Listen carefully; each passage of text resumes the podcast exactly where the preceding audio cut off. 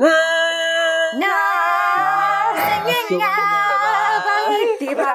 That's a. That was so beautiful. Oh my god! Wow, I'm dying. Uh, that's just a preview of what's to come in this episode. People are like, of... I'm just gonna go ahead and delete this episode. Were we harmonizing there, or was that just like really bad pitching? I guess I'm gonna find out when I edit this later. As the resident tone deaf person here, I can guarantee you, I did not harmonize. I don't even know how to. I didn't. I couldn't hear anyone else doing it, so I just kind of went for it. So I think it's probably going to sound really bad, but it's fine.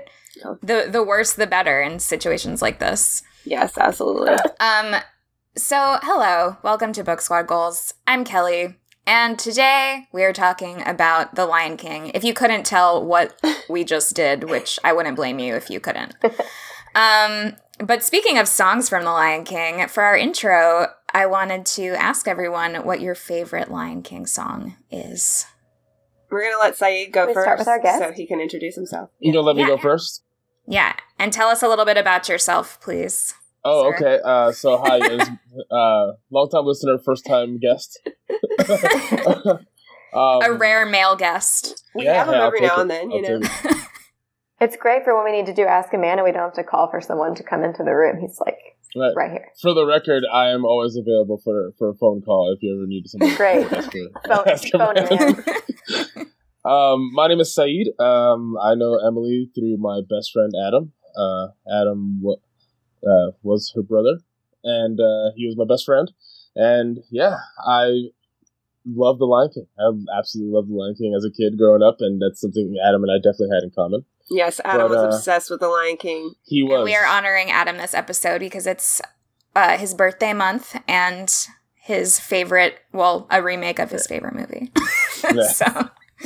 And uh, yeah, so that's a little bit about me. Um, yeah, I live in Montana, so I'm uh, quite a ways away from most of you guys, I think. I think you guys are kind of covering all over the country. We're more in the east, I think. Yeah, um, yeah. Mostly on the east. Yeah. And, uh, yeah, it's, I'm pretty boring. Um, what about your part. photography? Tell us about your yeah, photography. Yeah, that's not true. You're not. Let's, let's plug that. Uh, yeah, I'm a, I'm a professional photographer. Uh, wildlife photographer. I'm also a professional fishing guide, um, and snowmobile guide in Yellowstone. Uh, so that's like my background as to the, kind of what I do and what I'm doing with my life these days. Which is great. And also super relevant to this episode. Wildlife. Yeah. My, the, the wildlife, that's kind of like the main reason I wanted to see this movie was to see how they were going to incorporate like my favorite childhood movie into like using these awesome animals that I would one day love to shoot and like take pictures of and not shoot spend with time a gun. with. Not, yeah, every time, no, I would never shoot with my camera. Um, no, yeah, never shoot with a gun. Never shoot with a gun. Good, we were about to have uh, words. Yeah, no, trust me. I would love to shoot these animals. Yeah. Uh, yeah, so, yeah, that was, like, my, my big draw going into this movie was to see how they're going to incorporate that and um, and to see how they perform my favorite Lion King song, which is definitely I Just Can't Wait to Be King. Um, yeah, he was singing that the whole day because yeah. I actually went to see this movie with Said um, in Montana, and uh, he the whole day before we went to go see this movie, he was singing this song. Yeah, it's just such a good little ditty. It's like that... You know, like what's like one of those quintessential songs that you just hear, like that first little. Mm-hmm. Mm, yes. Everybody, everybody instantly knows what's about to happen. It's about to be a party. so, yeah. Yeah, and I was, I think I was humming that little ditty like the entire day. Yeah. Like, it was mostly just that little part. That's a good one. I'll get stuck in your head. Yeah. yeah. I'm gonna go next because mine's the same oh. one. This is Susan. um. I rarely make a karaoke appearance, but I Just Can't Wait to Be King is one of my few karaoke. All right, Susan. So the last time we did karaoke, Susan did not participate. So now we know how to get her up there. Yeah. Also, yeah. like two more drinks than I had last time is a pretty good push in the right direction. Yeah. But uh, I started out just I was going to do Zazu. My friend was going to do Simba, but the. The lyrics on the screen were all screwed up, so then we both just did both. So it was like a duet of both. It was it was quite odd, but very um, confusing. Zazu is like my favorite character, and I love I love him in that song. He's my favorite. That's a hilarious favorite it character. It really is. It's I very unexpected. Say. I think it's because when I saw it on stage, oh, like the guy that played Zazu in that, like, just stole the oh, show. And Susan, since then I've been like, oh man, God. Zazu is just... I'm so glad that you've seen the stage version, because I do kind of want to talk about that too. And I know um, Mary hasn't seen the stage version, but she's listened to the soundtrack a whole bunch. So I know she has some opinions about that too. So hopefully we can kind of bring that up. Oh yeah, we should also say Mary isn't here today. Oh, yeah. Because she's doing family stuff. Um, she's so, at church uh, right now. We will have a little... Actually. Yeah. Fun stuff. Um, we'll have a little uh, note from her, hopefully, about her thoughts yes. on the movie later on. Um, but yeah, I'm Kelly, as I said before. My favorite Lion King song is Hakuna Matata. Uh, because it means no worries for the rest of your days. Uh, I just, like, love Timon and Pumbaa. I had a... Uh, growing up, I love this movie too, obviously, who didn't, but I had a really big Pumbaa stuffed animal, and he had these like little Velcro bugs that would like stick in his mouth, um, or grubs, should I say. And I just like, I don't know, I love that song. I think it's so cute and playful, and like, I, I sort of like, I love the qu- transition moment of like Simba growing up into this like adult lion and being kind of like a like an outcast on the fringes of society with these two weirdos. I just love the whole idea of it, and I love the joke they made in the movie too during the transition where they're like, he's gained like two hundred pounds since we started singing this song. I know. Yeah, we will talk about Timon and yeah. Pumbaa, because honestly, for me, best part of the movie. But, oh yeah, they were great. So this is Emily. I'll go last. Um, so I kind of changed my mind as we were talking about it and thinking about it. Um, I have a very uh, distinct memory of the soundtrack because uh, my brother growing up listened to it every night before bed. Every single night. And I my room was right across from his. And, like, he could not go to sleep without listening to the Lion King soundtrack. So every single night, he'd turn the Lion King soundtrack on, and before it would start, I could hear him in his room just go, "Ma Savenya," like, before the music would start. So I think for that reason, the circle of life kind of, like, sticks out to me as, like, reminding me of my brother, because um, that's the song it always started with, and, like... If, you know, if things were going well, I was usually, like, asleep before it got further into the soundtrack. So... If things were going well. Um, You're hopefully asleep before, like, Be Prepared. Right. If I'm still up during Be Prepared, I'm like, yeah. I don't know what's going on. Um, so I think I'm going to say that song just because, you know, it reminds me of my brother.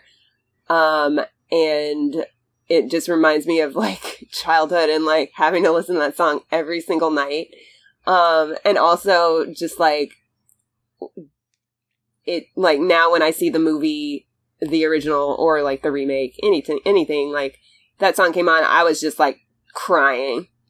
Like same thing when I saw, when I when saw the live show, like I was just like a mess. 'Cause it just reminds me of that, you know? So yeah, yeah I'm going to pick that one. Circle of Life.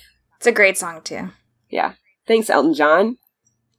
Thanks, Elton. Shout out. Um, shout out, Rocket Man. Oh, man. Um, I've not seen that movie, but okay. I didn't see it either. But I heard it was better than Bohemian Rhapsody, so that's a start. Doesn't take much. True. Um, we have a summary here, which, like, honestly, uh, if you don't know what The Lion King is about, like, I don't know how to relate to you as a person. Who are you? But... Like, who are you?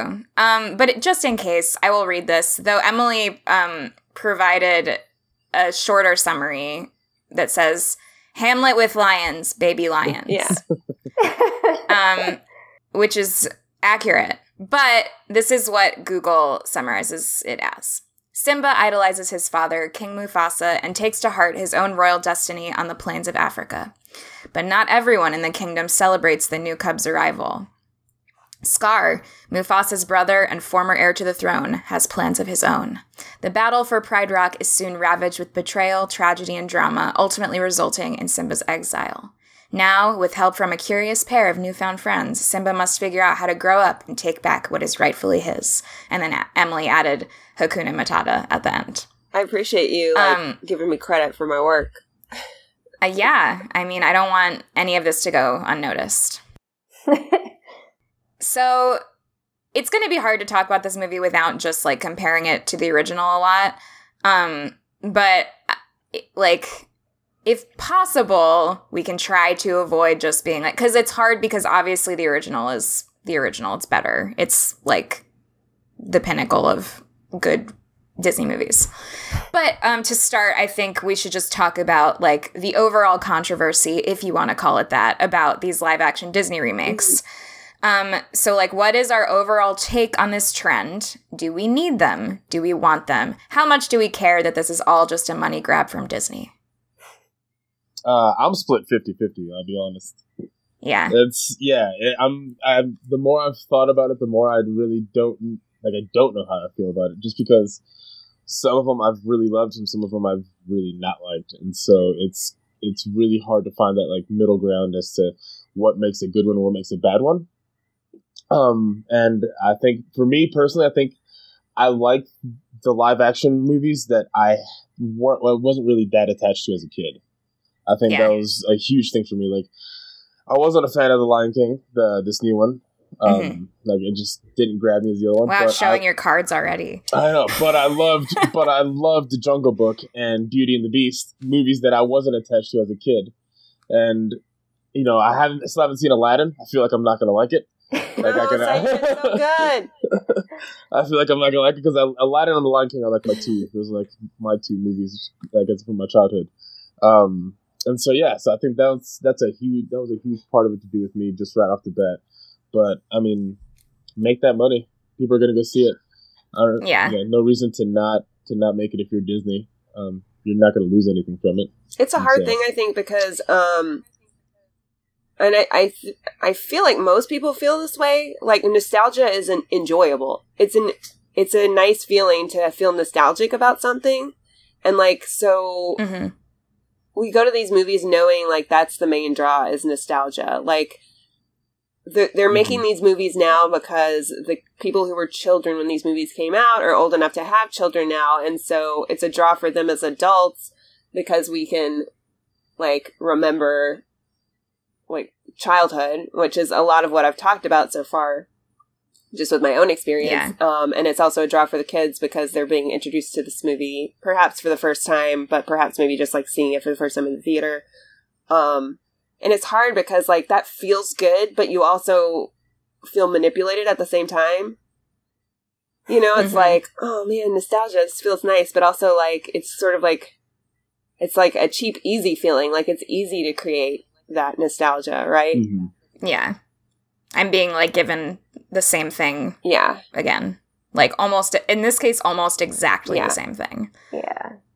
Because there have been, there have been certain of these remakes that have kind of, like, explored some new ideas. Like, I know you said Aladdin has, like, oh, I haven't seen it yet, but I know you said that that has a lot yeah, of new stuff in it. Yeah, it has a lot of new stuff. I think it deals with a lot of the problematic elements that were in the original Aladdin. Um, Jasmine's given a lot more to do. Like, I was just a really big fan of the changes in Aladdin. Not that it, like, makes it a better movie, but it makes it a different movie. Um, and I appreciated that. I was like, I was like, oh, I'm kind of familiar with, like, the beats of this story, and that's creating that nostalgia factor, but I'm still being surprised.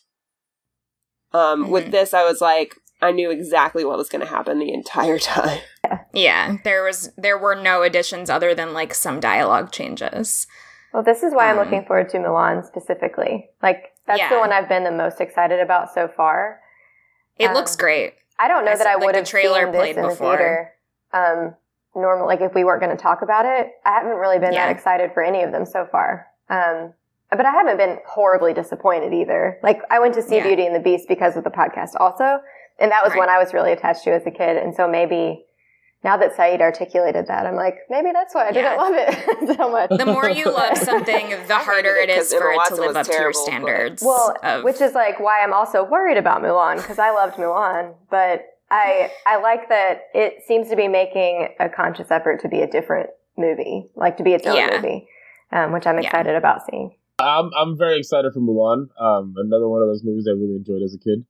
Uh, but I think Mushu was a huge part of that movie, and I'm gonna I'm interested. You know, I'm pretty sure you're not gonna have a Mushu. Um, yeah. Yeah. Um, I, I agree with you guys. I think, but I personally am like a, a lot of like the discourse that I've seen on like Twitter about this movie and all the Disney remakes is you're ruining my childhood. How could you do this? But, and it's like, this isn't doing any harm to anyone, yeah. you know? And I, and yes, Disney is making more money that they don't need, but like, I so? mean, they're providing us an experience, like at yeah. least. Uh, and, you know, I, I enjoy them. Like, I'm not, my expectations for all of these movies have been pretty, like, not low, but pretty, like, middling expectations. And most of them have met or surpassed my expectations. I agree. I really liked The Jungle Book. Um, but also I didn't care about that movie at all as a child. So, yeah, I don't know. I mean, and I, like, I think that there are things that it was cool to see improved upon, like, you know, having, you know, a black lead in The Lion King, having like a mostly like African-American cast, um, or just African is cool because Matthew Broderick played Simba before. so Which I and J T T, totally forgot, do not disrespect J T T. Like oh that. yeah. J T T. Y'all, I have to tell the story about how when we were kids, I wrote my brother a letter pretending I was Jonathan Taylor Thomas and stuck it in the mailbox for him. Oh, I'm like, is that nice or mean? You know, it's kind of that, you know, like that's just the question you always have to ask older siblings. Like, are you being nice or are you being mean right now? It's just, it's a little bit of both. Yeah. You know? uh, Susan knows she's an older sibling. Yeah. Yeah. That sounds like something I would have done, actually. Yeah. I wish I thought of it. I'd go back and do it. I wonder who I, I could do it now. I'll write him a, like an email from Roger Federer or something. Just one there of his heroes. So specific. Yeah. Um, Our connection is mostly over tennis. So. Oh yeah, I forgot about yeah. that. That's hilarious. Okay, um, let's talk about the way this film looks. Uh, we can't ignore the fact that these effects are groundbreaking and beautiful. Um, so I wanted to ask what visuals stood out to you guys, and especially Said, since you're a wildlife photographer, why don't you talk a little bit about your re- reaction? Um, I I loved it. I thought it was visually beautiful. That was like my favorite part about the whole movie, is that as somebody who does appreciate and loves wildlife in like the like, in the wild, um, it was stunning. Um, I can't say enough about how cool they made those animals look and like how they interacted. How you can still see the emotion that they were trying to portray, but portray it as animals do and not like a cartoon, which is, I think, some right. people were really having a tough time having to. They were like, oh, you, you know, they don't look like, doesn't look like Simba. It's like, well, it's not supposed to. It's supposed to look like an actual lion cub, mm-hmm. like having emotion and like in his face, and that's how lions express it. And they, I think they, they really captured all that pretty, pretty darn awesome. It was, it was really cool. Yeah, and, like, I did see a lot of people complaining about how, you know, it's weird to see lions singing when they look like lions and, you know, you can't see their facial expressions. And oh, it's like, what? If you think that you can't tell how that lion feels right now, like, you've never, lo- like, experienced an animal. Yeah, because, you've never like, had a pet. Yeah, like, as a person with cats, like, I can, I could see all of their feelings because, you know, I have a cat. So, and I think they did a great job of... of using movement and using, you know, in the middle of a conversation, you know, Scar would lick his paw or whatever, or like just like the way that these animals moved and the way that they held themselves, like did a lot to express the emotion. And I actually think that that was pretty successful, despite the fact that a lot of people uh, didn't think so. I mean, compare that to movies like, um, like, Homeward Bound and stuff, where it's just yeah. like it's just a literal animal, straight dubbed over an animal standing there doing nothing. It's I mean, like I feel like move. We've come a long way. Yeah, I loved that movie too. But yeah, oh great movie. Um, I would say the two animals that really stood out to me as looking just like really visually stunning and super real were Rafiki and Pumbaa. Yeah. Especially Rafiki. Like, I was like, I was very into him. Yeah, he looked cool. Yeah. He looked cool. I was just obsessed with the lions because they reminded yeah. me of my cats. Same. I was obsessed with all the baby animals. Actually, I think that, I mean, I knew I was going to think that the baby lions were cute because, like, I high-key want a baby lion. Um, But um, Baby Pumbaa. I screamed. I, I, I screamed when he I came on screen. Died. I was like, that was Kelly like got kicked the out. Thing I didn't know I needed, but it like changed my life. Like I that me too. Like I literally tweeted that. I tweeted. I thought like I knew that I was gonna think. I was I went in very prepared and excited for Baby Simba, but I was not ready for Baby. Oh my God, Kelly! Why are we the same person? I know. I, I was like overwhelmed with emotion when he came. Yeah, on screen. Me too. I. was just dying. And it's yeah. like, you know, he gets, the whole thing is he gets like shunned by the other animals because he has like bad gas. But yeah. I, I kind of had this thought like, oh, but I mean, I feel like I could get over it. Like, because he's so, he's yeah. so cute. If you looked like that and you and you farted a lot, I'd be like, I will still yeah. be near you. Yeah, it's okay. You're so cute. It's okay, buddy. You're trying. Yeah. Um, there's a moment with a baby rhino and I just can't wait to be king where they're like standing next to you. Little baby rhino. And yes. I said, baby rhino! And I was like, I was like, just in a baby rhino. And he goes, I know. Like, I'm watching also. I know. And like also the baby, uh, the baby ostriches. Very cute. So just baby animals in general we we appreciate. Yeah. Yeah. Yeah, I just, I I loved it and I I will watch this movie again just to look at it. Like I could put it on yeah. mute, but like you can put it, you can put it on mute and just play the other movie on top of it, and yeah. it would be, it would just follow exactly. I feel like yeah, almost true. Or I could just put on like like yoga music or something. It's like nature sounds and like uh, just they yeah the animals looked really really good, and so did the landscapes and um. Just like this, actually, it's interesting to talk about cinematography from a perspective of like this whole thing is C G I. So, but you know, the the way that the shots are framed and the way that it looks like there is a camera following like these creatures and like running alongside them and like flying through the air and stuff. It was like it was really like dynamic and well, uh, well done. Shout out to John yeah. Favreau. Yeah, shout out John Favreau. Because he, he, I was the that was one other thing I was excited about is to see him directing it because I was such a big fan of the uh, the Jungle Book remake.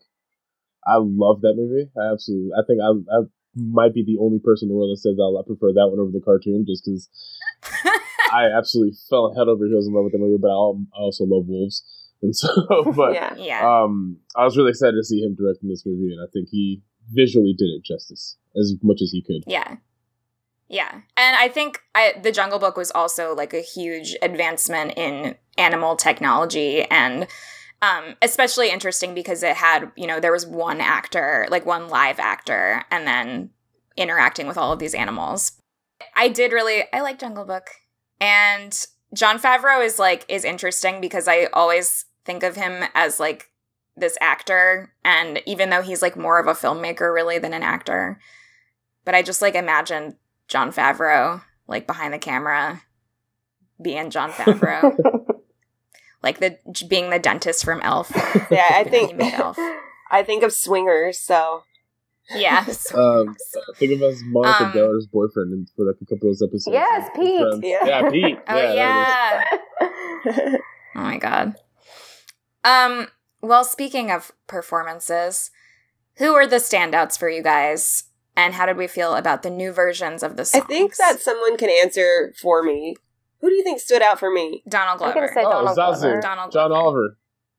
Oh, John, yeah. John, John Oliver was really John good. Oliver Zazu me, though, was the best part of that movie. Zazu. Same here. Yeah. yeah. High five. I, yeah. He was like the absolute perfect casting. Yeah. He for... just got to be he literally John Oliver. Zazu's when he started voice. Giving the morning report, I was like, so is this just Last Week Tonight? That would be so weird if they had made some sort of reference to that. I would have been in really the part where this, like s- someone got mad at him and he was like, it's the news. And just like the yeah, he just delivered all of his lines the way that he delivers his bits on Last Week Tonight. Guys, and I just realized this is a Community reunion because John Oliver and Donald Glover were both on Community. Oh yeah, oh my gosh. I love it. I also I thought it. Billy Eichner was great. Oh yeah, he was. Oh really of course. Um, yeah. I mean, I thought he was gonna. I didn't think he was gonna do uh, Timon justice at first because I just I've never really been a big fan of Billy Eichner, but I think he actually did it pretty. pretty damn good job. I love that Timon definitely reads as Billy a gay Eichner. character now, too. Like, Timon had a certain gay flair that I was very into. Well, I mean, yeah. Nathan like, Lane. Yeah.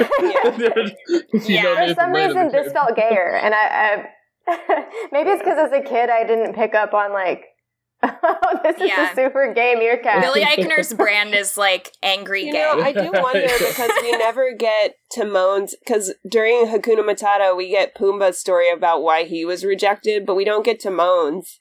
Are we to assume that Timon was rejected because he's a gay meerkat? I think Timon rejected everyone else. I think that's what happened. That makes more sense. Yeah. Yeah. Yeah. I think Timon's too cool for most Timon was other like, I don't animals. want any part in this. There was like just this really tiny moment where like when Simba says, this is my best friend Nala. And Timon's like, best friend? That hurts. Like it's just like, it's such a simple line and like almost one you'd expect, but his delivery like cracked me up for longer yeah. than it should have. And probably. I think... I think, like, they're, they added a lot of lines for them, like, funny little asides that really, really worked. And also just Billy Eichner and Seth Rogen have great chemistry as, like, a friend pair. They improv'd a lot of it, um, too. Like, the line about it being uh, locally sourced. Yeah, it's from that right there. That was improv'd. Yeah, it's locally uh, sourced from right there. I yeah. think uh, when he was, like, uh, during Hakuna Matata, it was like, I think of changing my name to what, Brad? Yeah. I guess that was that was pretty good. What were they going to name Simba when yeah. they found him? Fred or something? Oh, yeah. yeah. I think it was Fred. Yeah. Um, yeah. And I th- I mean, I think Donald Glover was good, even though Simba doesn't have a- get a lot to do as far as, like, speaking lines, yeah. unfortunately. Um, but one one moment, like, the moment that stood out to me the most in his performance, well, there were two. One was when... they're like, you know, looking at the sky and he's talking about uh the the old kings and the stars looking down and Timon and Pumbaa are like, that's fake. And he's like, okay, I guess I'll just go over here. But he had this like Donald Glover melancholy that really worked for Simba. And then the other part, and this is the only part, and we'll t- we can talk about this too, about Beyonce's performance. Mm-hmm. The only part that I think she did a good job of delivering her lines, and and that part of it was because of Donald Glover, was like the moment when they see each other for the first time and they like just sort of laugh because they're so excited, and like the way that they laugh and the way that they interact in those couple of seconds where they're circling each other was really good, I thought. But anyway, um... I know, Emily, you said you and Said wanted to complain about Beyonce. Yeah, Said, you want to complain about Beyonce? Yeah, I'll, this is the only time you'll really ever hear me complain about Beyonce, though. I Same. Put you that know. on record. Yeah. I put that on record. Yeah, like, I, we're Beyonce stands for I sure. I am a but... huge fan of Beyonce, um, so I don't want anybody attacking me. Uh, but, yeah, uh, we're going to make the one man on the show complain about Beyonce. um, right. I will say that she was uh, arguably my least, I mean, definitely my least favorite part of this movie was the casting of Beyonce as Nala. Um, yeah. I just don't think her voice matched what Nala. I don't know. I think she, she sounded old. That's a thing. Like she sounded too much like Beyonce. It's almost like like you hear it, and it's just like it, you don't hear Nala. Like for a little bit of the movie there, I forgot I was listening to Donald Glover, and even though I'm such a big fan of his, I know his voice, I know his singing voice. I felt like as soon as Beyonce was talking, I'm like, oh, that's Beyonce, that's Nala, and there was no chemistry. I didn't no. feel mm-hmm. anything like remotely like happy or. or, like, excited, or, like, could believe that these two, like, lions were going to rule the plains of Africa. Mm-hmm. And, and like, none of it just stood out to me. I just thought it was just a boring and kind of, like, money-grabbing cast, and I think she definitely did it for the money, and I, I mean, I feel like a lot of those lines are probably recorded when they were all together, like, all the animals are, like, in real and air, and be able to interact with each other, like the actors. Mm-hmm. Um, and I definitely think she probably just did it in her room by herself. Yeah. And just got it done with. Yeah. It did feel like yeah, it did and feel I can, like that. That's I can we can add the article I sent you guys about Beyonce being photoshopped into the cast photos, because they all got together and took cast photos, and Beyonce was photoshopped into them later. And I was saying like it really does feel like Beyonce was just photoshopped into this movie later, because the chemistry, like we were talking about, the chemistry between like Timon and Pumbaa was great. It really seems like yeah. everyone else is sort of like on the same level, and Beyonce is just like. doing her own thing and, like, not real. I feel like she's not in the same movie as everyone else. Yeah. Yeah. True. So that was definitely my least favorite part of the, of the yeah. Lion King. Yeah, but but also I think it does sort of speak to a larger problem is in that Nala as an adult is not an interesting yeah. character. And, like, not to say that, like, any, like, you know, no one could have done better than Beyonce did here, because obviously they could have, but when you think about, like, just her lines and, like, what she's given to, she basically, like, as a child, Nala is great, and I love her, and Simba's dynamic, and I do want to shout out the two kids who played Baby Simba and Baby Nala, um, J D McCreary. Baby Nala was great. Yeah, well, Baby Nala, so J D McCreary played Lil Simba and did a great job, and Lil Nala is played by Shahadi Rai Joseph from Us. Yeah, um, I love that movie. And she is she is great, and she was great in Us, and she's great in she's this. She's having a big she year. She's definitely going to be. Yeah, I'm gonna have to say, star. like, I think yeah. I'm a fan of hers now. Yeah, she's great. Um, and I loved her in it. Uh, but then once Beyonce or once Beyonce becomes an adult, once Nala becomes an adult, um. she is basically just, like, a scold who, like, comes to tell Simba, yeah. like, go do your thing correctly. Yeah. And you have a responsibility. I will say, I feel like they did try to give her a little bit more because they do, they did add a scene where she, like, they show her escaping. And um, right. Zazu is, like, distracting the hyenas. And so I think, like, that kind of did show a little bit how she, she was... Like, like taking a risk to save her yeah. pride. Like, she takes initiative in her community. Yeah. So I think that was um, their effort to make her more than that. But I don't think it was enough, considering the rest of the movie, or most of the rest of the movie was just, like, exactly the same as the cartoon. Yeah. Um, which, you know, it's fine, because this isn't exactly a movie that's, like, a character study. But I'm just saying, like... You know, I feel like Nala is not a very strong of, of the, like, you know, lady characters throughout Disney. Nala is not the strongest um, by a long shot. It's Moana. Moana's the strongest. I think they were like, give her the characteristics of an Aquarius and let her just go do her thing. Yeah, I yeah. bet Moana's an Aquarius. I hope so. I'm an Aquarius. Probably. I'm not like hating on Aquarians, but um. I just related to her a little. Well, we all know that Zazu's a Virgo, so. um, uh, I also want to talk about uh, Scar and Chiwetel Ejiofor, who I think was great in this movie. But what did they do to um, Be Prepared? Yeah, right? That's the worst song in this. It's always been the worst song. It was still the worst song. I well, no, it's song. a pretty, it's a pretty solid song in the cartoon. It's, it's. I wouldn't say it's the. I mean, I think it's okay, the worst. In comparison, it's the worst, but it's still a good song. This it's time, like if you're like movie, listening to that C D, like that's where you hit skip, though. Ah, I mean, you don't hit skip on that C D, song. Susan. What are you talking about? I'm just saying, I've probably done well, that, and I didn't regret it. Here's what I'll say, and I'm gonna, I'm gonna link to. I don't know if it's. In this Roger Ebert article, or if it's in a Vox article I was reading earlier.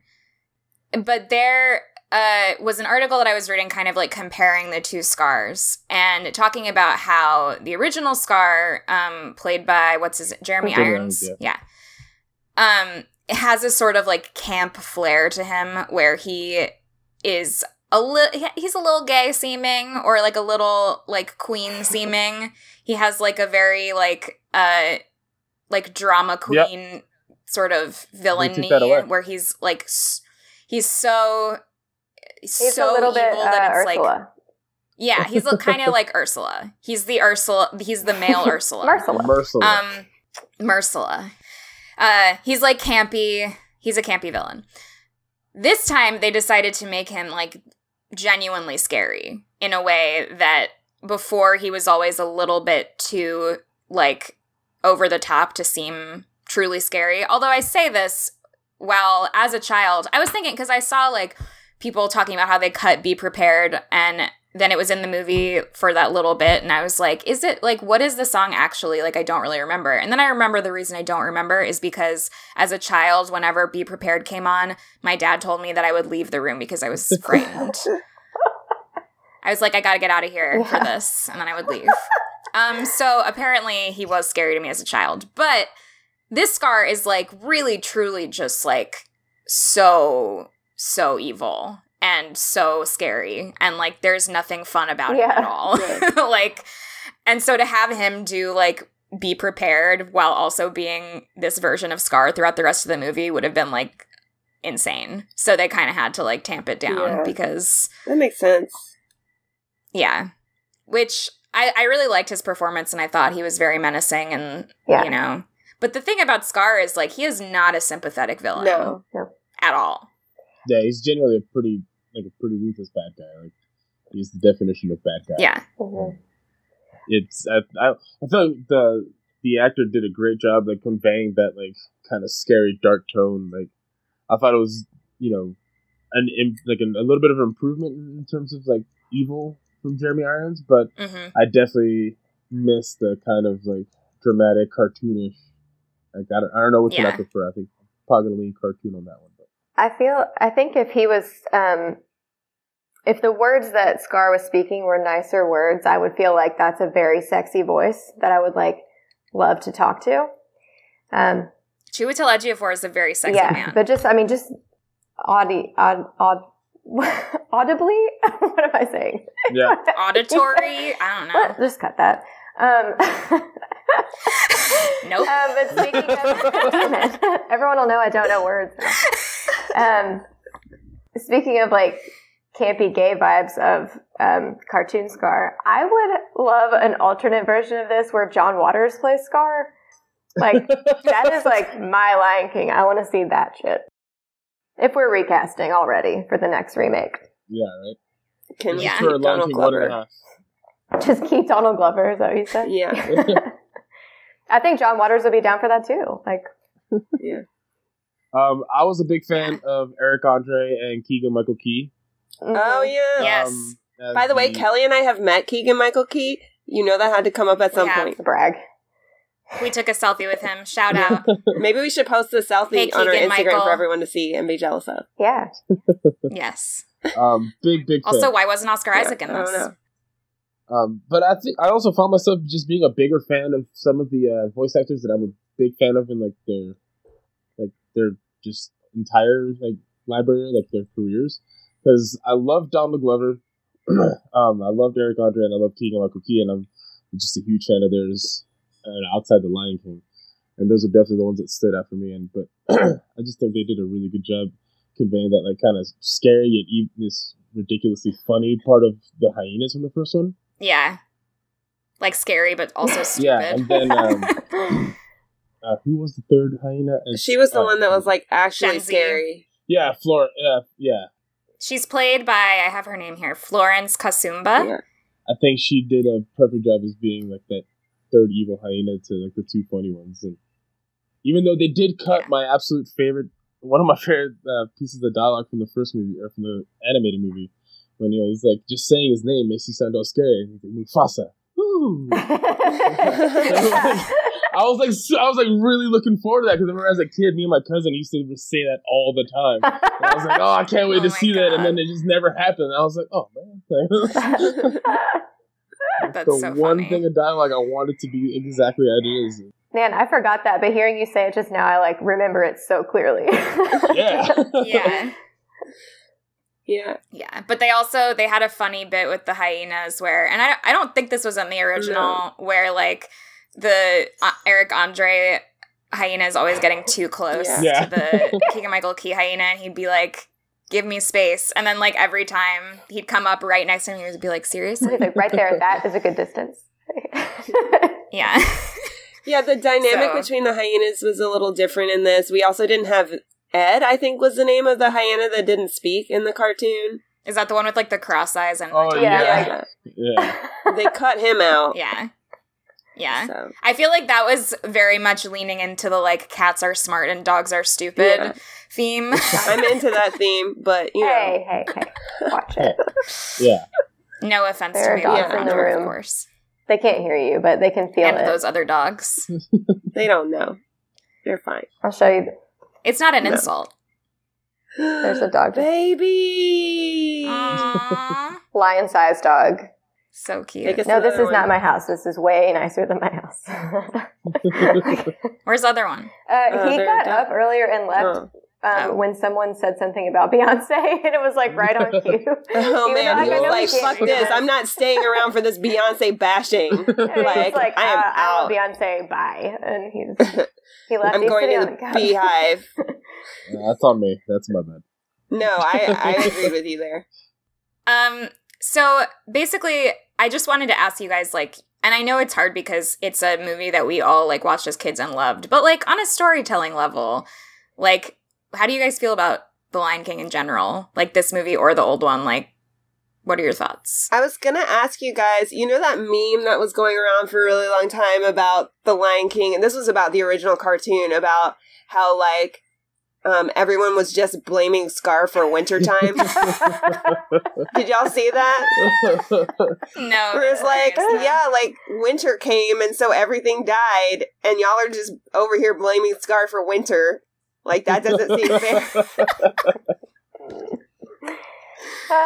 That's hilarious. I'll have to find it so I can share it with you guys. But that's, oh so I think about that all the time, too. So I was watching, like, is this just winter? I think they kind of tried to explain it more by talking about how they were overfeeding, and that's why things were dying off. I don't think that they went into that much detail in the cartoon about it. Yeah, yeah. So maybe they saw that meme, too. Yeah, they're like, we have to explain this. Probably. Somehow. Yeah. But here's something they didn't explain, which bothers me. Um, how, like, Scar's plan for Mufasa's death is to have a stampede and get Simba trapped in the stampede and then have Mufasa come and try to save Simba and then somehow kill Mufasa while he's saving Simba. Uh-huh. What I don't understand is, like, how did he know that Mufasa was going to, like, climb up the side of the mountain in that way? You know? Like... And, like, be hanging from the edge of the mountain so that he I mean, can I thought that was his like, improvised way of killing him when the stampede itself didn't yeah, kill him. Yeah, same. But, like, why would he think a stampede would kill him? Because it's a bunch of big-ass animals running stampedes. At you. Trampled. But, like, he's Mufasa. I know, but, I mean, every time I go to a concert, I worry about getting trampled. So, I just, it's really believable to me. I was very anxious during that, even though I know exactly how like, it's going to end. Like, even fucking Simba didn't get killed by the stampede. Like...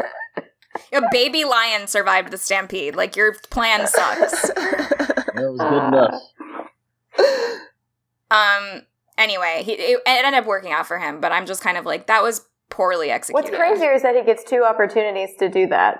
Like, he does the exact yeah. same thing later to Simba, which is a little like, yeah. okay, full circle of life. We're yeah. back. How often do lions fall off the side of cliffs and then like dangle? I'm gonna say rarely. It's a it's often. a very famous. It's a very like uh, popular Disney way to kill off characters though, because it's like a very like um, non-violent murder. There's mm-hmm. not a lot of like blood involved, so like you don't have to see the dead body. Yeah, throwing someone off the side of a cliff is like I feel like a pretty common Disney death. Mm-hmm. So. Or letting them fall into like fire. Yeah, I did. Uh, I did cry.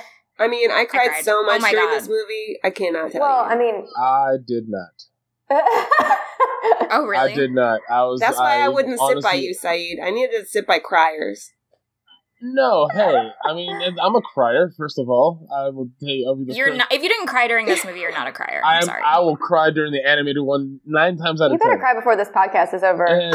or we're not going to believe that you're a crier. You didn't cry when Mufasa died? Are you kidding? I, it didn't get me. Is is it weird that it just when didn't Simba get me? Curled oh my God, when he curled up in, in a little ball. Spoon. It came close.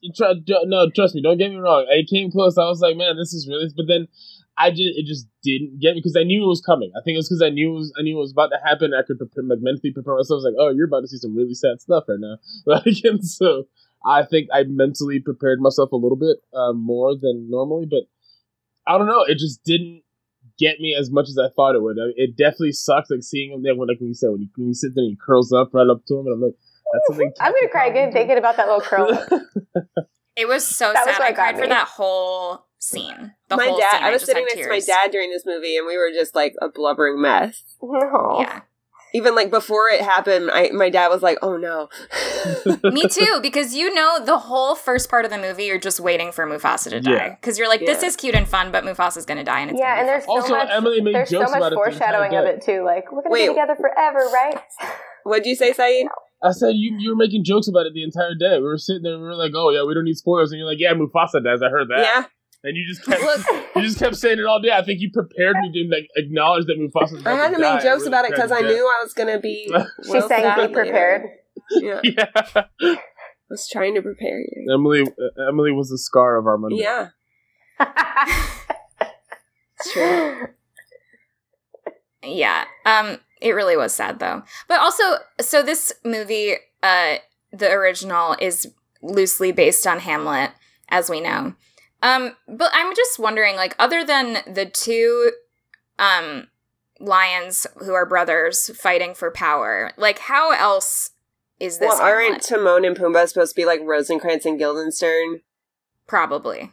And they did, like, Lion King one and a half, which is supposed to be, like, Rosencrantz and Guildenstern. You know what's so crazy is that we saw Keegan Michael Key in Hamlet. I know. But anyway, he wasn't sorry. playing Rosencrantz or Guildenstern. Guys, I barely remember Hamlet. I wasn't going to say it. I mean, Said doesn't remember it, so, like, if you just want to... That's fine. Give us a little... I was going to hope my, my, my blank expression wasn't going to give it away that I didn't really remember it. I've read it, but I've never seen, like, um, I've never seen a movie version of it. The last time I read Hamlet, I was probably, like, fifteen years old, so just don't remember. I know yeah. that I know there's a, like, a an uncle-son Well, Scar is situation. the uncle. Yeah. And basically in Hamlet, like, the uncle kills his brother at the beginning, who's, you know... Mm-hmm. The the king. Emily, is Hamlet's dad the king, or is he like what? He is the king. Yeah, the king. Okay, of of what Denmark yeah, something or something. Like okay.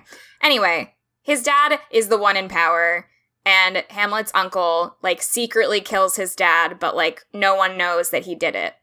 Um, and then he marries Hamlet's mom.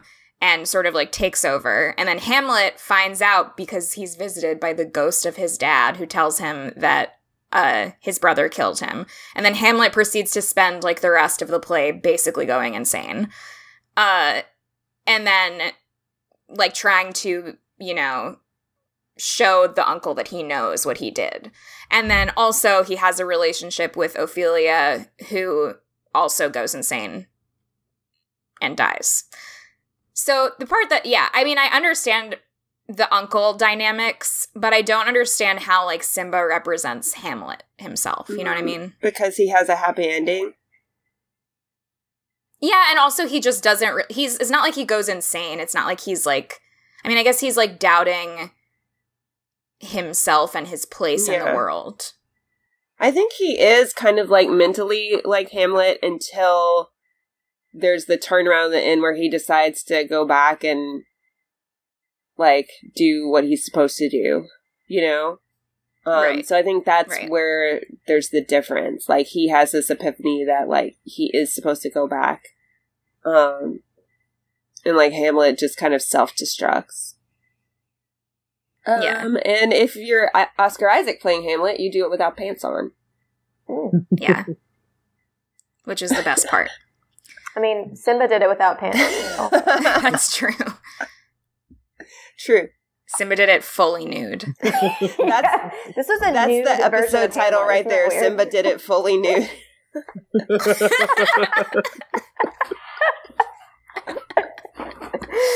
um. So, do we want to give our ratings? I have, wait, can I have a closing thought before the ratings? Oh, yeah. Does anyone have any other things oh, that they yeah. wanted to mention? I just wanted to say that it was interesting to see this with a person who had no ties to the animated version. So, like, had he never seen it? No, he's seen it, but, like, once. And he was, like, thirteen when it came out. So, like, I was like, yeah, I was, like, in first oh, grade. Wow. Like, I watched this all the time. And he was like, I stole my mom's car that year and, like, went on oh a joyride. I was like, what? I was like, we were doing such different things that year. Like, anyway. So, also, no, I was not in first grade. I was in, like, kindergarten, maybe even younger. It's ninety-four, right? ninety-four, I was four years old. Yeah. Five years old? No. I was three. I'm sorry. I was six years old. Counting. How does it work? I had this whole conversation last night, and I was like, wait, did I think I was the wrong age now? So, yeah, I was six. He was thirteen stealing cars. So he was, like, seeing it as, like, its own thing. Did he like like it? When I started singing Circle of Life, he was like, you know the songs? Yeah. And I was like, you don't? You don't know the songs? Like, we need to talk. So, anyway, it was just, a, it was interesting, because afterwards he was just like, yeah, I mean, I feel like why why would people complain about that? That was good. I'm like, exactly, because he does not have the nostalgia factor. Yeah. So, anyway. That's interesting. Yeah, thoughts from Justin. Now everyone knows he stole a car when he was, yeah. like, thirteen. So. Um, I will add just, like, because I did want to talk about the stage version a little bit, because I have seen, mm-hmm. I mean, let's... I don't want to say that I'm, like, I'm not a huge fan of the stage version, because I am, but I have seen it, like, four times, which isn't, like, indicative of, like, how much I love it. It just, like, worked out that way. Um, it is very good, though.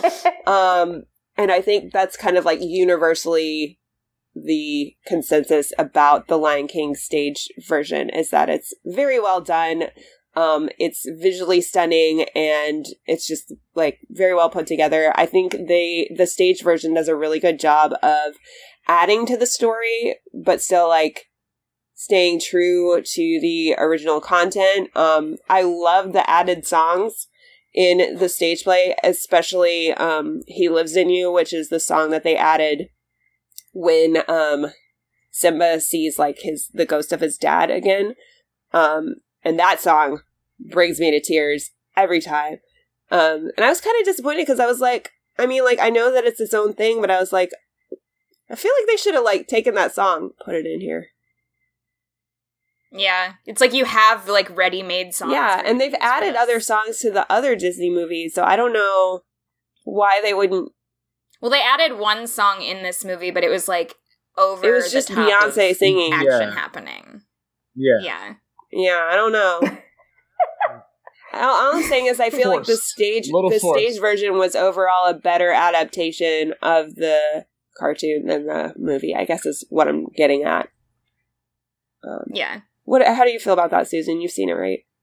Yeah, I've just seen it once, and I saw it. It was like a year ago. Um, and, I mean, I really loved it. I was impressed. I sometimes have a hard time with stuff that includes, like, puppetry? Pu- yeah. um, but that said, like, Zazu was my favorite part of that. So, like, I really got on board with the most puppety yeah. character, because no one is in, like, a bird suit. There's, like, a person controlling yeah. a puppet. Um, again with the Zazu. again with the Zazu. I'm saying, I think that is why I like Zazu so much, because that he was, like, the standout of that play when I saw it. So, so as a small child, you weren't obsessed with Zazu? I think I liked him then, too. I mean, I, I think he's really funny. As a small child, I was probably like most children, where I was like, Timon and Pumbaa are hilarious, of course. But, yeah, yeah no. I um, Zazu is my favorite part of my favorite song in the movie. So mm-hmm. I've just always loved – I love his little one-liners. And yeah. John Oliver was also perfect. Yeah. Yeah. He unfortunately was. was not in the stage version I saw. I wish it had been John Oliver. I don't know who it was, but he was great. But yeah, I was really uh, impressed with it, especially because I was like, I don't know how I'm going to feel about the yeah. poetry. Yeah. I saw that as a small child, and I do not recall any part there of it. Yeah. It's interesting to think about it, like, compared to this movie, which is so realistic in its effects, versus, like, puppetry requires a lot of suspension of, mm-hmm. like, don't look at the person. Yeah. yeah. yeah. That's, like, do, like doing a lot of stuff underneath it. People dressed up as animals. Yeah. Yeah. I have never seen it. It's really cool. Uh, plays, things like that don't normally come to Montana. You mean the Mormon play house isn't putting that one on? That one, no, when they do. No, it's not. I, yeah, I've, trust me, I've, I've waited twelve summers to see if the local theater will put on a production of The Lion King, and they have yet to guys piece. So when I was in Montana, the the Mormons were going around promoting the play that they were putting on that night, and I really wanted to go, and Said said absolutely not. So what play were they doing? Book of Mormon? Just no kidding. no I, I would be there every night. uh no, they've probably banned that at their local theater. yeah, yeah. They're yeah. doing, right now they're doing The Foreigner. Oh, okay. Like, okay. And uh I know last year they did um, The Little Mermaid a lot. Nice. But they haven't done Lion King? Mm, Rude. They've done, I've seen them do Little Mermaid and Beauty and the Beast, but they have not done Lion King. All right. Little Mermaid seems interesting for a stage. They do it. Yeah, yeah. They did it. They did it. I might have a harder time with that than puppetry, honestly. Um, my my final takeaway from the movie is, um, are we doing yeah, it? Yeah, go. Finally. Yeah. uh, and then give us your rating. Visually beautiful. Out of five stars. Visually absolutely stunning. I mean, I think it's up there as like one of the most like visually, like like, like you said, you go just watch it on mute and not have to listen to anything, just because watching a bunch of really cool, cute animals do their animal stuff is awesome. Mm-hmm. um, so visually, it's awesome. Uh, I mean, it's great. It's a, it's an entertaining movie. I, I can't. I'm not gonna. I'm not gonna hate on it. I think. Uh, what are we doing a rating as? This is like one out of from one to ten. Out of five stars. Out of five and stars. You can use half stars. Three and a half. Okay. Yeah, I feel confident with that. Just because it is still The Lion King. It it is still Lion King music. It is still Lion King mm-hmm. dialogue. It is still fun to watch, and I mean, I found myself wanting to sing.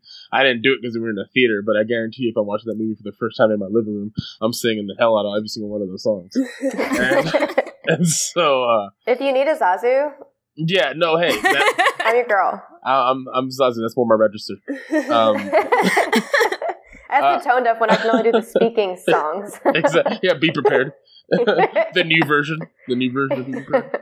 Uh, Except for the last line where he yeah. said, "Be prepared." Yeah, he just belts out the one the one time he actually sings the whole song. Uh, yeah, no, three and a half, three and a half stars. It was it was great. It's still Lion King. I just wish Beyonce hadn't been cast. I wish great a little more, maybe something just orig- originality to kind of make it stand out a little bit more, just to kind of give us something more to something new. I guess I don't know.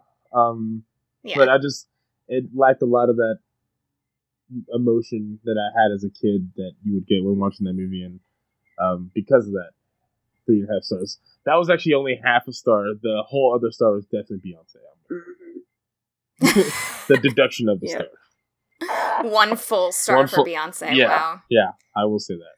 Um, I also, I already rated it on Letterboxd. Me too, I girl. gave it three and a half stars also. Mm. Um.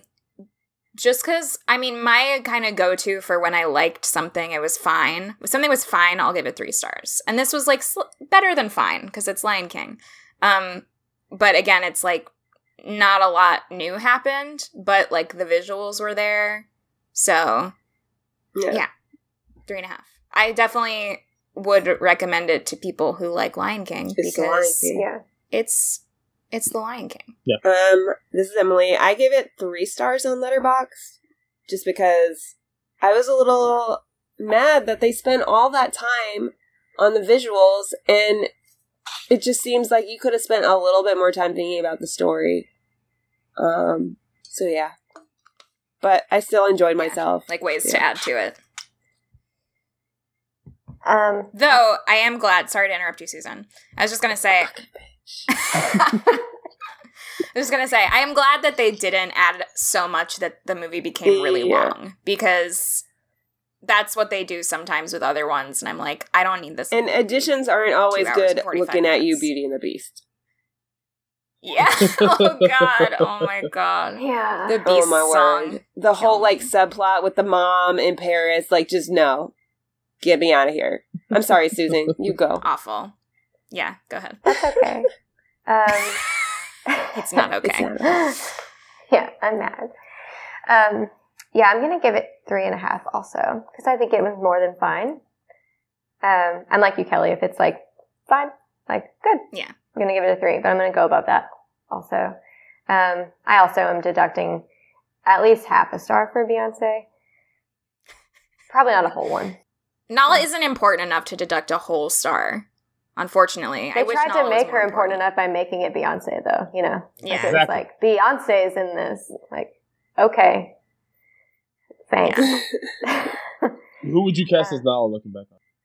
Probably also John Waters. I would like, like every role. John Waters as Nala. No, but if Divine was still alive, I think that's who gets my gets my Nala vote. Oh my god!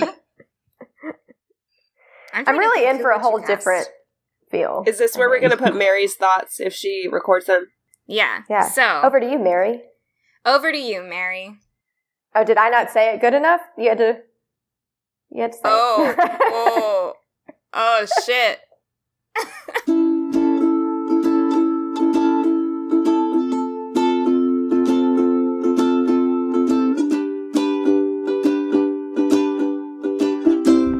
Hi everyone, this is Mary. I unfortunately couldn't record on this episode because I was at home doing stuff with my family, but I did go see The Lion King and I do have some thoughts on it. So completely free of anyone else's opinions, I'm going to share what I thought of the new Lion King movie. Uh, the first of all, to set some context for you, I saw the movie at about nine forty-five a.m. in a pretty full theater full of kids and adults, and it was completely silent the entire time. I mean, no one spoke, no one said anything, no one laughed, no one gasped with excitement, which, I mean, I think that's pretty telling when a new movie comes out and there's a crowd of the target demographic for the movie, kids, and they're just sort of silently watching and not really being entertained.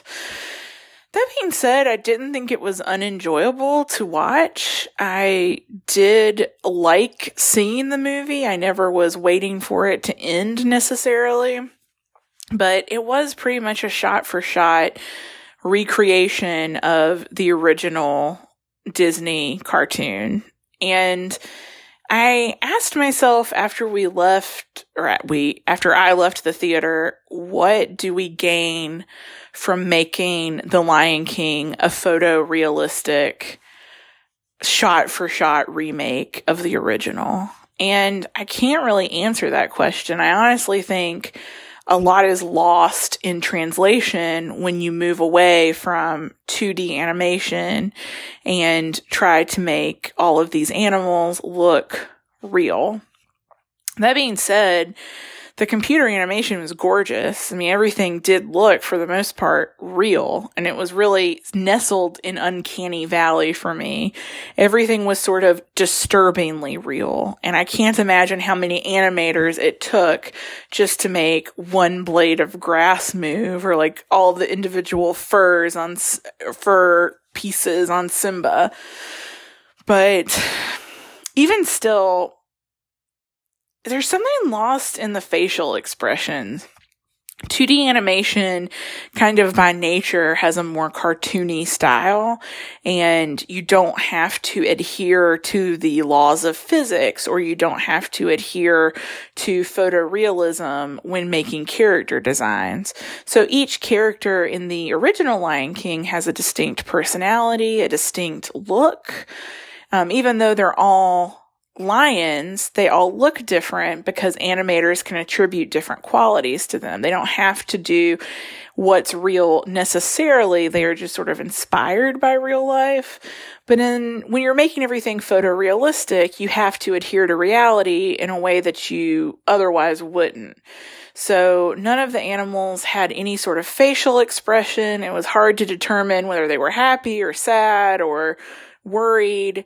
And even though the voice acting wasn't necessarily bad, although I do think Beyoncé phoned it in a little bit, um, even though the voice acting wasn't necessarily bad, it couldn't make up for the complete lack of expression um, that all of the animals had. And I think that this is just a bad choice on the part of Disney to go the photorealistic route, because it made it a lot harder to empathize with the characters because they kind of just looked like animals walking around. We also lost a lot of really good things about the original, like the I Just Can't Wait to Be King musical number where Simba and Nala are jumping on all of these colorful, fancy animals in this like really bright, chaotic animated sequence. Instead, we just get Nala and Simba running around the watering hole, which is fine, but less interesting. I will say that the one thing that I really enjoyed about the movie and thought was something interesting and sort of like a new twist was Billy Eichner and Seth Rogen as Timon and Pumbaa. I really like Billy Eichner. I have liked him since he was on Parks and Rec. I love how he screams all the time, and I think it's really funny. And he was the perfect Timon, and he balanced really well with Seth Rogen as Pumbaa, who I sort of generally feel is like a stoner type character. Seth Rogen is always like super chill and laid back. So I liked their dynamic together, and I think it was pretty obvious that a lot of their dialogue was ad-libbed, and it had a really sort of like off-the-cuff fun feel feel to it. I really enjoyed their dynamic and thought that they brought something new to a story we were all familiar with. And even though it was shot for shot, pretty much the original, um, they kind of like breathed some life into that story in a way, although they still were very Timon and Pumbaa-esque.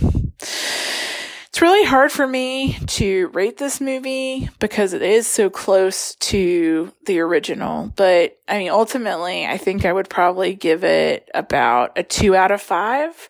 I didn't hate it. I didn't want it to end necessarily, but it just wasn't as entertaining for me as the original. I do think the original Lion King is a masterpiece and is definitely one of my favorite Disney movies. And I just don't know what we gain by remaking it in this way. I haven't seen the new Aladdin movie, but I know Emily says it's great, and I typically trust her opinion on things, so I'm sure it probably is really good.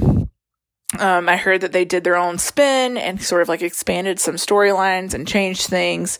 The new Mulan trailer looks awesome. I've always loved Mulan, and it seems like they're sort of taking a different direction with Mulan as well and kind of giving it its, its, um, like a new version of it. But with The Lion King, I don't necessarily know that we need a remake. A real big missed opportunity, I think, is there is a lot of rich material from the Broadway Lion King uh, show that they did not include at all. Scar's plotline is really interesting in the Broadway show, and there's some really cool songs that aren't in the movie. And I wish they had put some of that in there because it might have been a way to revitalize the plot and sort of add some new stuff in for people who haven't st- seen the stage show or who like the stage show a lot. And again, like I've never seen the stage show, but I hear it's really good, and I've listened to the soundtrack and really enjoyed it. So I think they missed a lot of opportunities, and it could have been a lot better. The cast is stacked, but sometimes an awesome cast isn't enough to save a movie. So anyway, I missed being there with you guys today, and I hope recording went wonderfully. Um, and I will join you all next time for our next episode. Wow. Great thoughts, Mary. Thanks for those thoughts from Mary. Cool. Cool. Um, Cool. So we watched The Lion King. Oh, also, this was our sixtieth episode, you guys. Oh, we that's old. Crazy. I feel yeah. honored. I feel even more honored. Yeah, now. You should. Welcome. Thank you for joining us. And I can't believe that. That's a long time to mm-hmm. be doing this. Woo! Uh, we have some information that we want to share with you because we talked about Adam earlier, and uh, there's currently a scholarship happening or being fundraised for um, at it's at U G A. Yeah, so we've already um, raised enough money to um, grant this uh, scholarship one year. Um, but in order for it to become permanent, we have to raise a certain amount of money. Basically what it is, and let me pull up the website so I can just like, I'll read a little bit from the website. Um, so basically if you go to the website to donate it, um, I'll just read the little part that explains what it's for. Um, So this is my brother Adam. He loved travel in the U S, Russia, Finland, Sweden, Mexico, Canada, Turkey, as well as Japan. For Adam, travel was an opportunity to experience cultures, discuss politics, try foods, learn history, and make friends. He was looking forward to international travel and perhaps an internship abroad as part of his studies at U G A. However, in his second semester, he was diagnosed with acute myeloid leukemia. Adam was tenacious. During four years of treatment that included ongoing chemotherapy and two stem cell transplants, he missed just one semester of school and graduated with honors in, most, in both history and political science. However, due to his treatments, he was unable to take advantage of travel opportunities and internships, experiences he so wanted to have. So the Adam Craven Martin Travel Award will help other history students at U G A participate in travel that Adam was unable to do. Priority would be given to those who have faced adversity to pursue their degree at the University of Georgia. Travel opportunities include, but are not limited to, conference travel, internships, and courses in an approved study program, domestic and abroad, available at the University of Georgia. So this is raising money for that in honor of Adam so that we can give other students who might not otherwise have the opportunity to travel or who have had to overcome a lot to get to the point where they can study at U G A and travel, um, an opportunity to do that travel that my brother didn't get to do. So um, thankfully, it, we were able to raise enough money um, to allow a student to travel abroad this past year, and we want to keep that going. And my dad wrote a little note about it, um, which I'm going to let somebody else read because my throat is dying, y'all. All right. Um, so Charlie, Emily's dad, former um, podcast guest, says, I remember him from the Pet Cemetery episode. Yes. Says, we'd like to thank everyone for the generous contributions you made last year in Adam's memory and give you an update. Because of you, we've raised over six thousand dollars, and the University of Georgia was able to give the first Adam Craven Martin Travel Award to Ellie McQuaig, a very deserving and grateful student who used it to support her summer studies in Germany. Our hope is this will be an annual award in Adam's honor. However, in order for Adam's award to become permanent, the fund must have a total of twenty-five thousand dollars in contributions. We're asking for your help in meeting this goal and are providing an incentive in connection with Adam's upcoming birthday on July twenty-second. Adam's past birthday on July twenty-second. Um... To celebrate his birthday, Adam's family is matching all contributions made in July up to a total of ten thousand dollars. Your gift, whether it's five dollars or fifty dollars or five hundred dollars, will double and put us closer to reaching our goal of making Adam's award permanent. Um, and so we'll include a link to this in the show notes. We'll also post about it. Um, and we have posted about it on social media. Um, but yeah, definitely donate. And you have so... Today, that the podcast is being released is July twenty-ninth. So you have several days for this match to be made.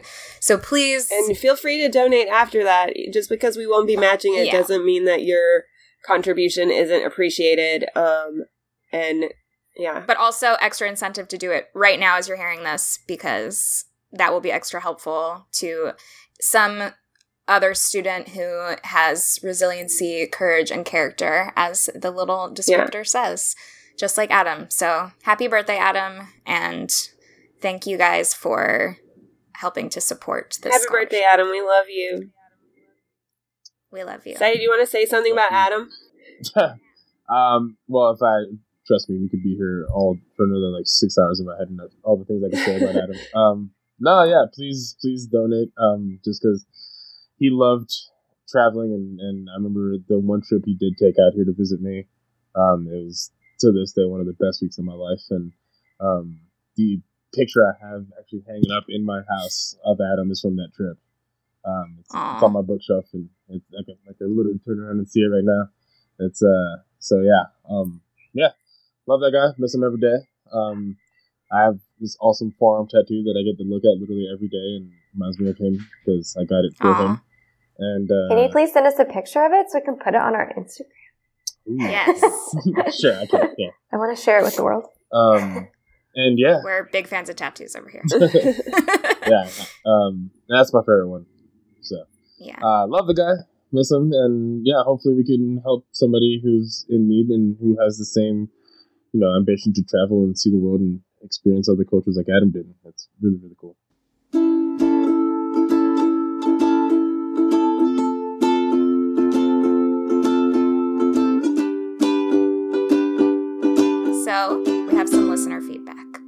Said, have you seen Black Mirror? Black Mirror. I have not seen Black okay. Mirror. Um, well, this feedback is on Black Mirror, so you're just going to have to pretend like you know what we're talking about. I'll hang back. Do you like Nine Inch Nails? Because it's also about that. I like All Nine Inch right, Nails. Yeah. Okay, cool. I like Trent Reznor. Susan, do you want to read it or do you want me to read it? I'll read it. Okay. Um, since you just had to read, too. Okay. Uh, this is from Justin. Uh, he is the person I saw The Lion King with also. So, car Justin of car stealing fame. He's also the person Susan is going to marry. Yeah, yeah he's also my fiance. That you'll know him from here on out as the guy that stole a car in ninety-four. All right. I hope he doesn't care that I told everyone that. All right. So, Justin says, right out of the gate, I'd like to say I'm a huge Black Mirror fan. I've watched since season one and have enjoyed every season. It's a very thought-provoking approach to a series. Now, with that said, I was completely disappointed with this season. Every time I see a new series coming, a new season coming out, I'm extremely excited to see what new stories they have. I feel like this was absolutely mailed in. Episode one was okay, somewhat in line with how Black Mirror has been in the past, but felt lazy and pushed very hard at the end for a sub subpar twist. Episode two, blah, all caps. Yep. This felt like a high school writing project that got written the night before it had to be turned in. Is it a story? Sure. Is it a good story? No. If I had to have a favorite episode, it would be episode three. I felt like the story was well done and it actually went somewhere. Even episode three didn't feel like Black Mirror to me, though.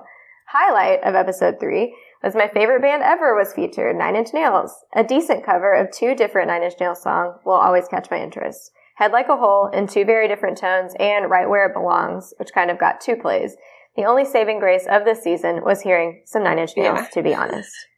I really, really hope that this is not the direction Black Mirror will end up going in. I've been hooked on this show for so long, and to think it might fizzle out and die in this way is truly sad.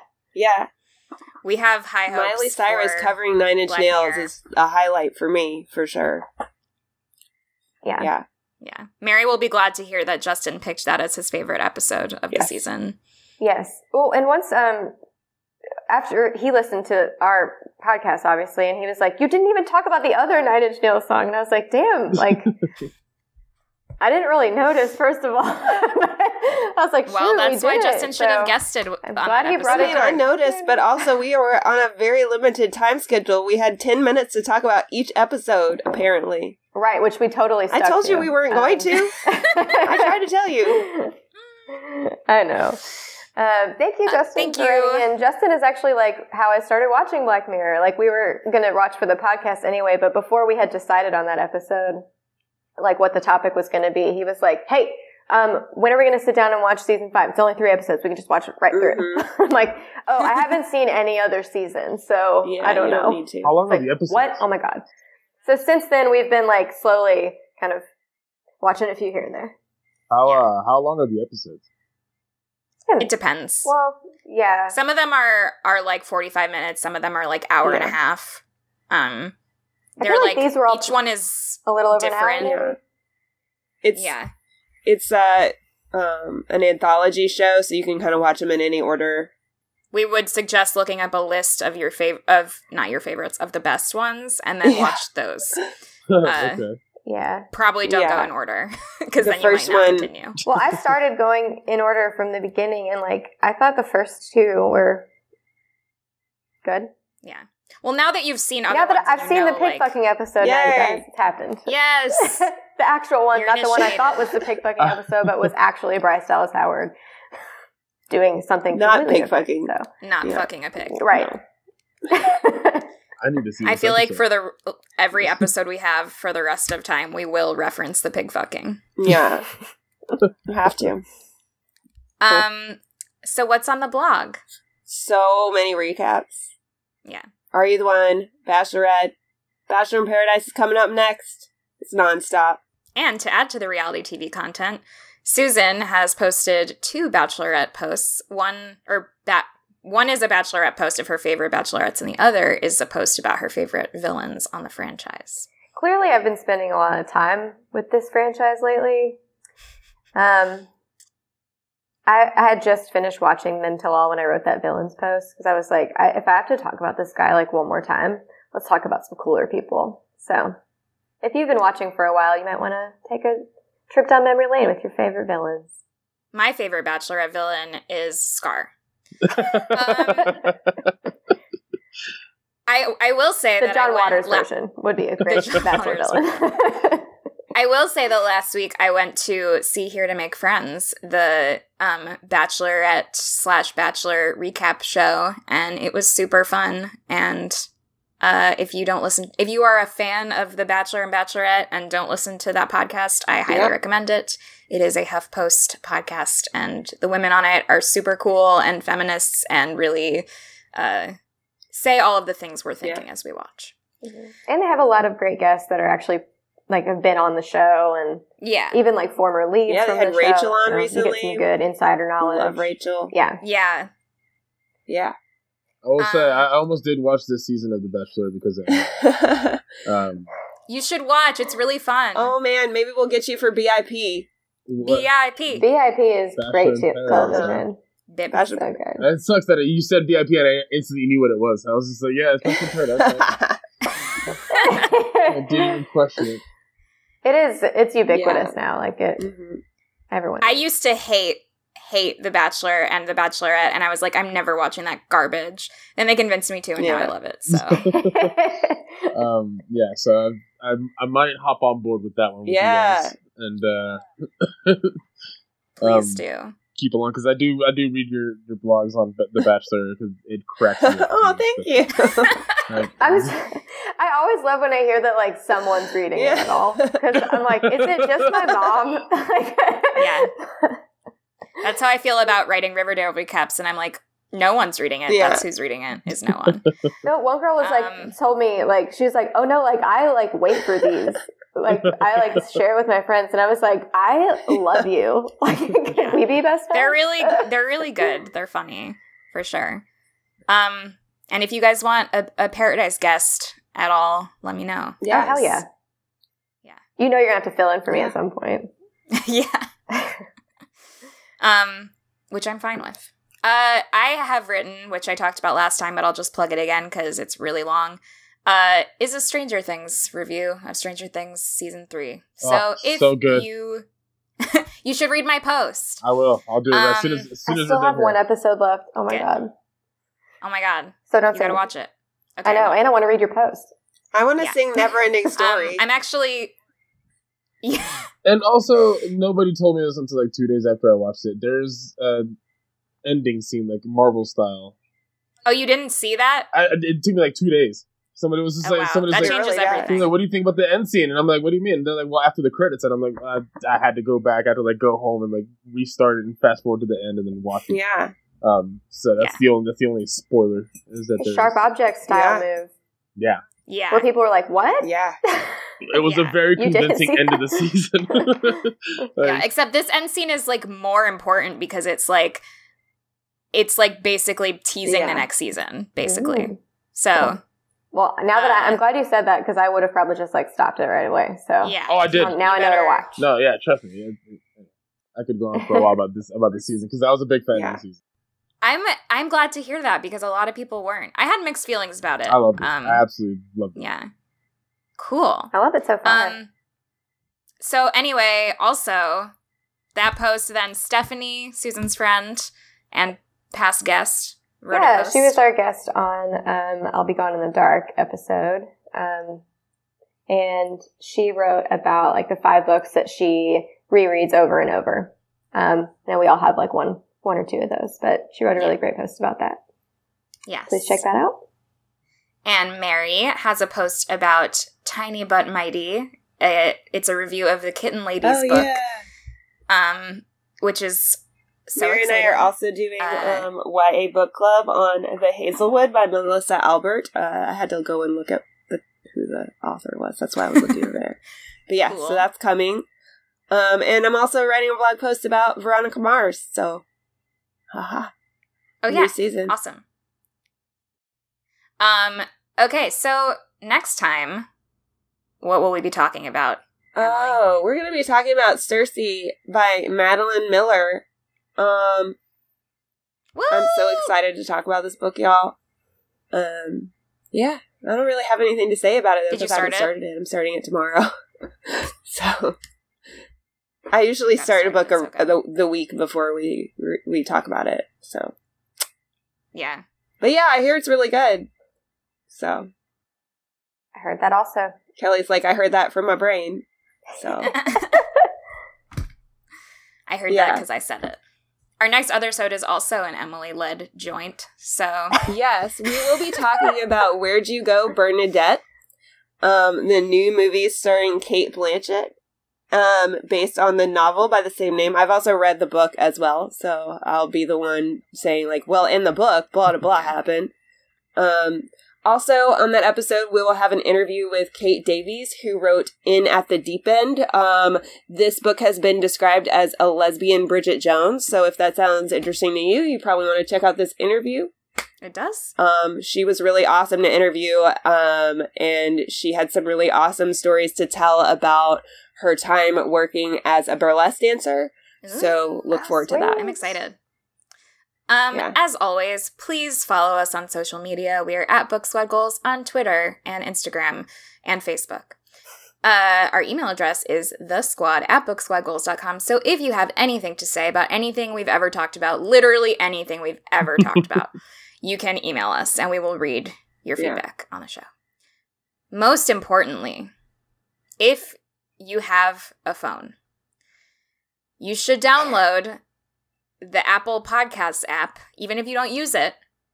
Download it, go to our show, and leave us a rating and review, because that helps other people find our podcast. And every podcast app, almost, draws directly from iTunes slash Apple Podcasts. So I know you think, it doesn't matter, I don't use it. But guess what? It does matter, because whatever you're using is using it.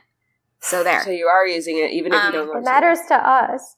It matters to us. Also, five stars only. um, uh, yeah. Thank you so much, Said, for joining us. Oh, thank you guys yes, for having thank me. Thank you. Yeah, thank y'all. Where for can having. we find you on the internet uh, and your photography? On Instagram, uh, I am Said in Yellowstone. That's S A I D in Yellowstone. Um, yeah, that's my preferred manner of, and I think I'm under Said Medina Photography on Facebook. Yeah, yeah. We'll put the cool. links to so. that in the show notes as well. Awesome, thank and Said's you. photography is very cool. I have been following you for a while, so I recommend. Uh, and vice versa. We'll see some awesome wildlife right photos. yeah. yeah, yeah, I'm, baby animals, large animals, et cetera. I do have some big, some cute baby animals that I've been able to shoot, and, and uh, yeah. It's, now that I have a car again, um, I I am I get to go out and start doing some more shooting. I think that's what my next two days are going to consist of, is trying to go find some animals to take pictures of. And that's awesome. And, do you have any pets? Uh, no, not right now. Not right now. It's, the whole I've, wildlife of Yellowstone are his pets. Yeah, no, that's I've, great. I just was curious because you know I like to like take pictures of our pets yeah. a lot. And I was like, if you have one, like. No, I work a lot. I love pictures of it. I work a lot in Yellowstone, and so there's you can't really take a, uh, dogs fishing in Yellowstone. You can't, especially in the winter, you know, snowmobiling, you can't take them in there. And so I just don't have a whole lot of time to spend with an animal. I feel like I wouldn't do it justice. Like, yeah. So, for now, that's a good reason cat. not to do it, yeah. though. It's in the animal's best interest. Yeah. Do you like dogs, though? Oh, I love them. Good. I love them. Trust me, my roommate's dog is literally running out. Like, I keep seeing him running around outside, and I can't wait for us to be done. Just open the door. Oh, well, your roommate has a dog, so that's basically like you having a dog. Yeah. You yeah. Well, his housemate. He lives upstairs. Oh, okay. Yeah. But thank you well, guys again. I had a blast. I if, whenever you guys had another other sode or a book that I maybe read as well, and I'll I'll more than ha- happily come back and join you guys. Yeah, we would love we to would have love that. that. Thanks so thank much. Thank you. And thank you to everyone for yeah, listening. Thanks for listening. Hakuna Matata. Hakuna Matata. Wee.